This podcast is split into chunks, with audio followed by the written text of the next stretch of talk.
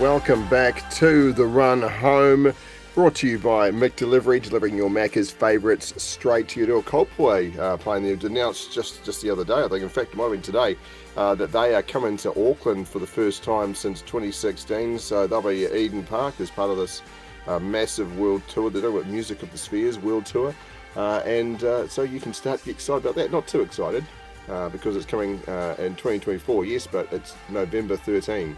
So uh, only 51 more weeks if you're a Coldplay fan. So I would I would pace yourself if I was you.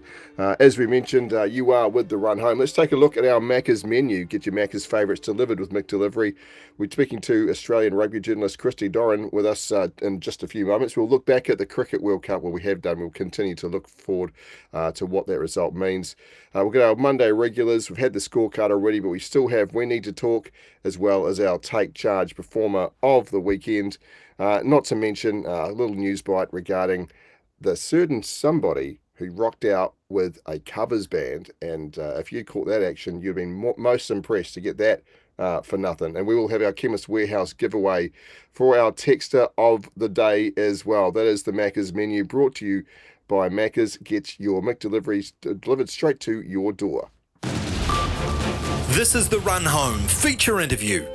Thanks to McDelivery. So Rugby Australia has completed stage two of its reset, axing chairman Hamish McLennan, the man centrally responsible for the firing of Dave Rennie and the hiring of Eddie Jones. He's been replaced by former Wallaby Daniel Herbert, who alongside CEO Phil Waugh are now charged with the responsibility of rebuilding Australian rugby. To discuss, friend of the show and one hell of a journalist in their own right, the Roar's rugby editor and Christy Doran joins us. Uh, Christy, the, the writing on the wall for McLennan very much there from, I don't know, roughly the moment things went pear shaped at the World Cup?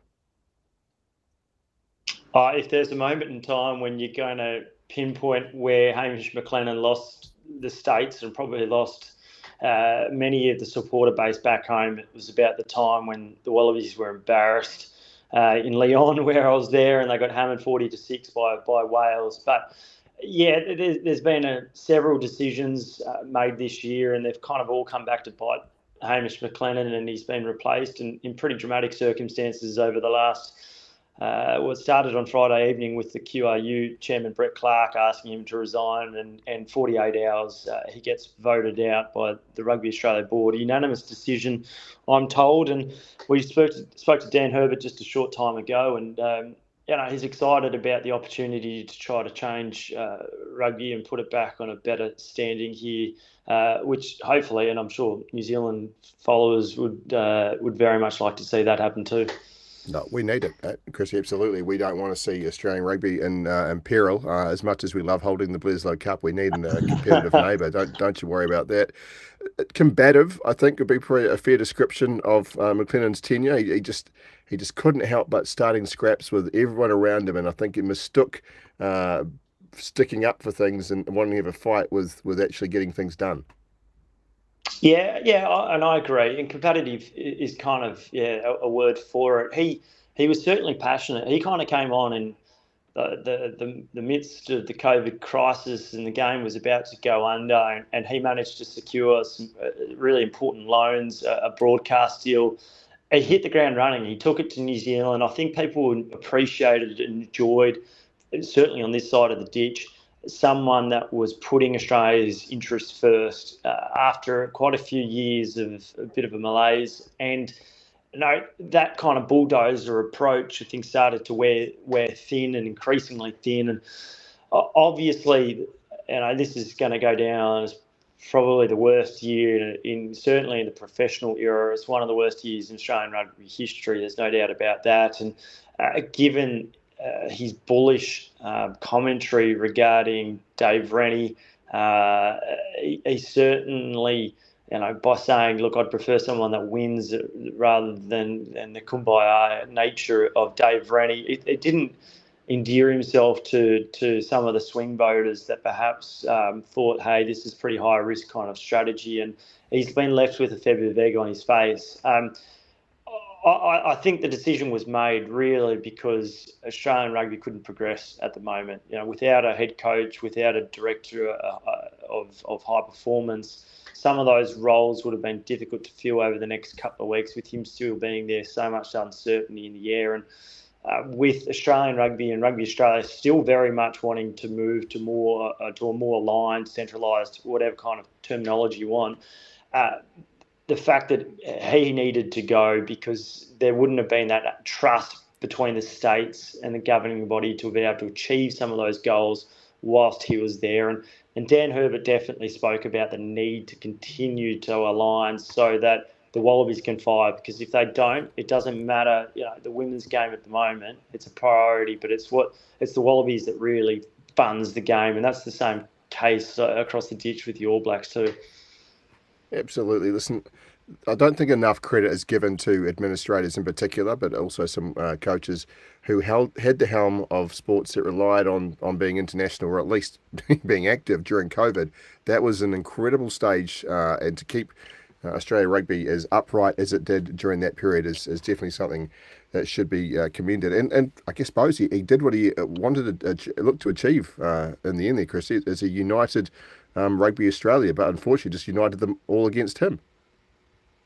Yeah, it, exactly. And look, he, you know, this is a, probably a bit of a win once again for the states, a federated model here. Um, and and Dan Herbert actually took a long time to ask to answer a, question regarding um, who's got the power at the moment. And and you know, he said ultimately, well, we serve the community, we serve the Super Rugby franchises, and the fact of the matter is, the Brumbies financially are in, in, in really poor shape.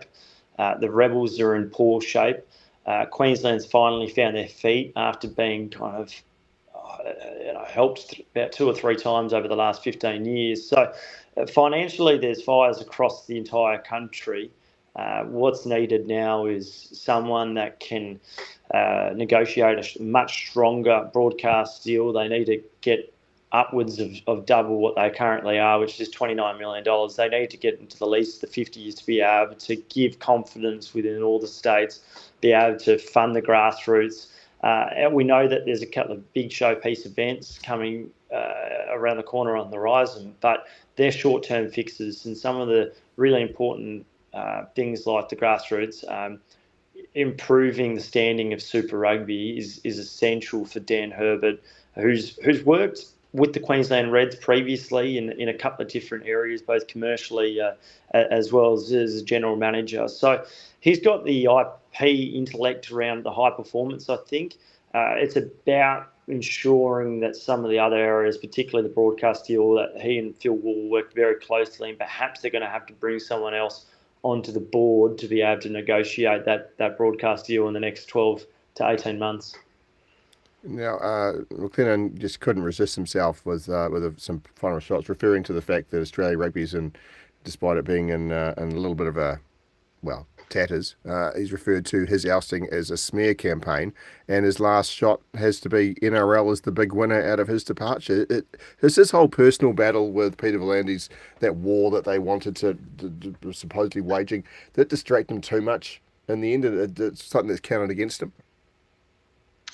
I think when you put it all together, yeah, I, I, I think it did. Uh, some of the fans and the hardcore fans, and I think even someone like a Dan Herbert who had, and he just spoke to us about, but I, I'd been privy to the fact that he's he's not particularly fond of chasing rugby league players. Thinks that if we, and and he was part of that great golden generation of you know that won the World Cup in '99, the Lions series in, in 01. He was one of the world's best players uh, around that period, and he thinks there's enough talent in, in rugby that it's not necessary to go after NRL players and pay a million bucks.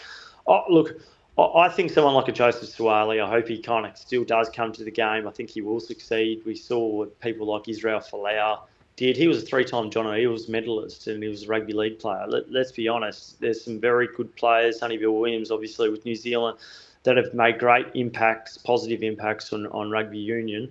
Uh, I, I just think that uh, McLennan uh, and Eddie Jones together, both talking so bullishly, and then both you know, letting, I suppose, the game down with the results not going their way, it, it became a bit of an embarrassment. because you know Eddie's one moment saying the New Zealand economy is about to sink and the Bledisloe is going to be lost, and then they get put 40 points on them. And uh, you know, similarly, you know, we're going to win the World Cup. Eddie Jones is the best person to do it, and then you you win two from nine throughout the year, and and you don't make it past the pool stage for the first time in in your decorated history. So.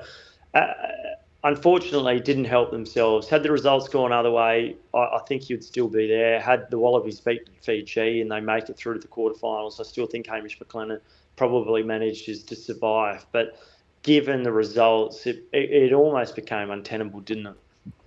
I'd say about right there. Speaking of the Roar's rugby editor, Christy Doran across on the other side of the ditch now. You've been mentioning uh, Daniel Herbert's been speaking. You've uh, you know Phil Waugh too. They know about winning Australian rugby. That's their mentality do you have confidence that they're the right people to right this ship, even just get it roughly on track? Well, I don't think it can go much worse. Not not this year anyway. And and I, I, still think that there's enough talent within the playing ranks at the moment. I, think where Eddie Jones let himself down this year was putting together the worst coaching team on in Australian rugby history. There was no rugby intellect whatsoever in it, and it was it was a mad scientist approach where he got NRL coaches and AFL gurus and halfbacks coaching them more, and, and it all blew up in, in his face. Uh, so I think that there'll be a much more considered, reasoned kind of nuanced approach. Um, we know that Dan Herbert has always spoken about the fact that it goes far beyond the head coach, that you've got to get the, the right structures in place from top to bottom, but that also includes a head of high performance, which is what they're after at the moment, who will play a, a key role in, in getting the next Wallabies coach. And who knows, that might come from a, a, New Zealand candidate. I wouldn't rule out another foreigner coaching the Wallabies again. I think they'll go after who, who's the best person for that role. They would clearly want someone like a David Nucifora to come in as, as a head of high performance. He'll be off contract with, with Ireland in the middle of 2024. Uh, but I just can't see him coming back. He's, he's said it in the past that he doesn't think it's good to return to something that he's tried to implement change in the past. And you ask yourself the question who else realistically is in a strong position to take over that role if indeed a Wallabies coach is going to be reporting into them? And, and it's very hard to count any candidates uh, on your hands. And there's a couple of names that have been mentioned, guys like Billy Millard, who's the Harlequins director of rugby at the moment. He's coached in the United States. He's coached Aussie Sevens. Been all around the the traps. He's definitely uh, a candidate. Peter Horne, who's on the World Rugby High Performance Committee at the moment, is another. Um, you know, some people still holding out hope that Ewan McKenzie, the former Wallabies coach, might get back involved, but uh, it's it, it, those couple of key roles are going to be important because there's no way you can have a, head of, a high performance alignment with the states and Rugby Australia unless you get a really good, strong figure there. Because at the moment, there's very little detail around who's reporting into who, and and you know they've kind of almost put the cart before the horse uh, regarding their high performance alignment plans. Uh, it's really important that over the next couple of weeks they firm that up. They've got a debt deal which is around the corner. I think will be announced in the next fortnight, where there should be about 60 million come back into into the game, and, and they'll pay that off come the the Lions series in in two years' time. So lots happening this side of, of the ditch. Yeah, listen, uh, Christy, Ian Foster doesn't have a gig at the moment, so uh, if you need a number, um, just stay on the line afterwards, and we'll, we'll pass it on. You can um, you can take that one over to uh, Rugby Australia. Now, we, we, we, have heard that, um, obviously, very clearly, Stephen Larkham's been a name, a lot, a lot of noise has been made around. He himself has said to find it hard to turn down an offer to coach the team. We look at uh, at Waugh, we look at Herbert, is another former Aussie like that, someone who, again, comes in with a huge level of respect, and that level of respect will probably buy them being uh, a little being uh, like him a little bit of time, people be prepared to understand he's not a super experienced head coach, and maybe give him a bit more grace. Is that is that the type of attitude, or do you see any other contenders really pushing ahead of him? Mate, before we move on to that, how good would Fozzie be v Robbo, uh, Razor Robertson be in a Bledisloe? That would be how spicy good. as. How, how, how good? See, I can't see it happening, but uh, Stephen Larkham's obviously his name is is known across the, the rugby landscape. I don't know if he's the right person uh, to be the head coach at the moment. Um, it would be the easiest solution because he will be off contract with the Brumbies uh, following the 24 Super Rugby season. So it would be a seamless transition across. There wouldn't be any payouts uh, whatsoever. Uh, but I think Dan McKellar is still very much in the mix. Uh, I've already reported that, that he's got a get out clause where he could come back. Uh, he's definitely a contender. He'd be able to bring on some people uh, and build quite a confident uh, coaching team around him. Guys like Dan Palmer, really, really highly regarded scrum coach, yet was coaching the four, uh, the line out under Eddie Jones this year. Um, uh, Laurie Fisher would come on board. There's there's there's some very competent attack coaches both uh, in Japan and here. Even a Daniel Halangahu who, who knows Phil Waugh very well. He's at the Auckland Blues.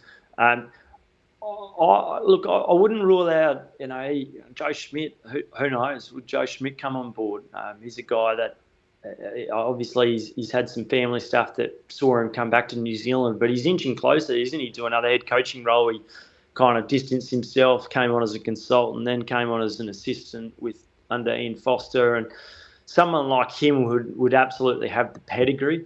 Uh, whether or not he'd be inclined to do that remains to be seen. But I, I reckon. Uh, someone like a Joe Schmidt would be brilliant for the Wallabies Gee, because he pr- provide that IP, that, that real detail that he that he that he offered Ireland for so long, and and I think he'd be uh, an outstanding appointment, the most experienced of all that I've mentioned. Michael Cheika is still an outside contender, but given the disruption and the disunity over the last couple of years, I can't imagine the states going back to check um, so soon after he left in pretty unflattering circumstances at the end of 2019. So I think, yeah, uh, McKellar and Larkham are the two obvious picks, but someone like a Joe Schmidt would be outstanding. Well, honestly, Chrissy, I reckon the chance of getting a well credentialed, well heeled New Zealand coach have gone down dramatically after the treatment of, of David Rennie. Obviously, uh, Robbie Deans had it uh, had a bit of a, a rough ride uh, and uh, you know copped a bit. It's you know just in, in, internally of a New Zealander going uh, coaching the Aussies. The Aussie tended to, to, jump in on him quite a lot. David Rennie obviously was yeah. made a the scapegoat of. I, I think that a bed's been made to make it difficult. Listen, money talks and opportunity does, but yeah, I, I, can't see it as much as I want to see Australia get successful. I just can't see a New Zealand coach getting involved uh, to do it at that level. But geez, like you say, the storyline, yeah. the storyline would be amazing. Would be amazing. Well, no one would be content, um, considering it in their right mind whilst Hamish McLennan was, was still there. Now that he's not, we know that Dan Herbert's all about stability, particularly when it comes to the head coaching role. I, I, I think you know money does talk at times, um, but given given the change of leadership there, I, I, I, would imagine that people would reconsider now. But you know, we, we can't go we can't go back and, and revisit and, and history with with Dave Rennie. His winning record was still only 38%, and I know that we uh, we being Australia came close to knocking over France and Ireland last year, the uh, the end of season spring tour, but. It was the first match that France had played in a number of months. They're generally slow starters. It was Ireland's you know last game of their autumn campaign. Um, there was no Johnny Sexton who pulled out basically in the warm up. So you've got to put these things in the context. And, and I think that the decision to get rid of Dave Rennie uh, clearly proved not the right call in the end, but it wasn't without reason. Yeah, no, I hear you. I hear you. Uh, the Roar's Rugby editor, Christy Doran, we, we appreciate your time uh, as always, and good luck, Godspeed in the uh, coming weeks for Rugby Australia. That was our Macca's feature interview. McDelivery delivering your Macca's favourites straight to your door.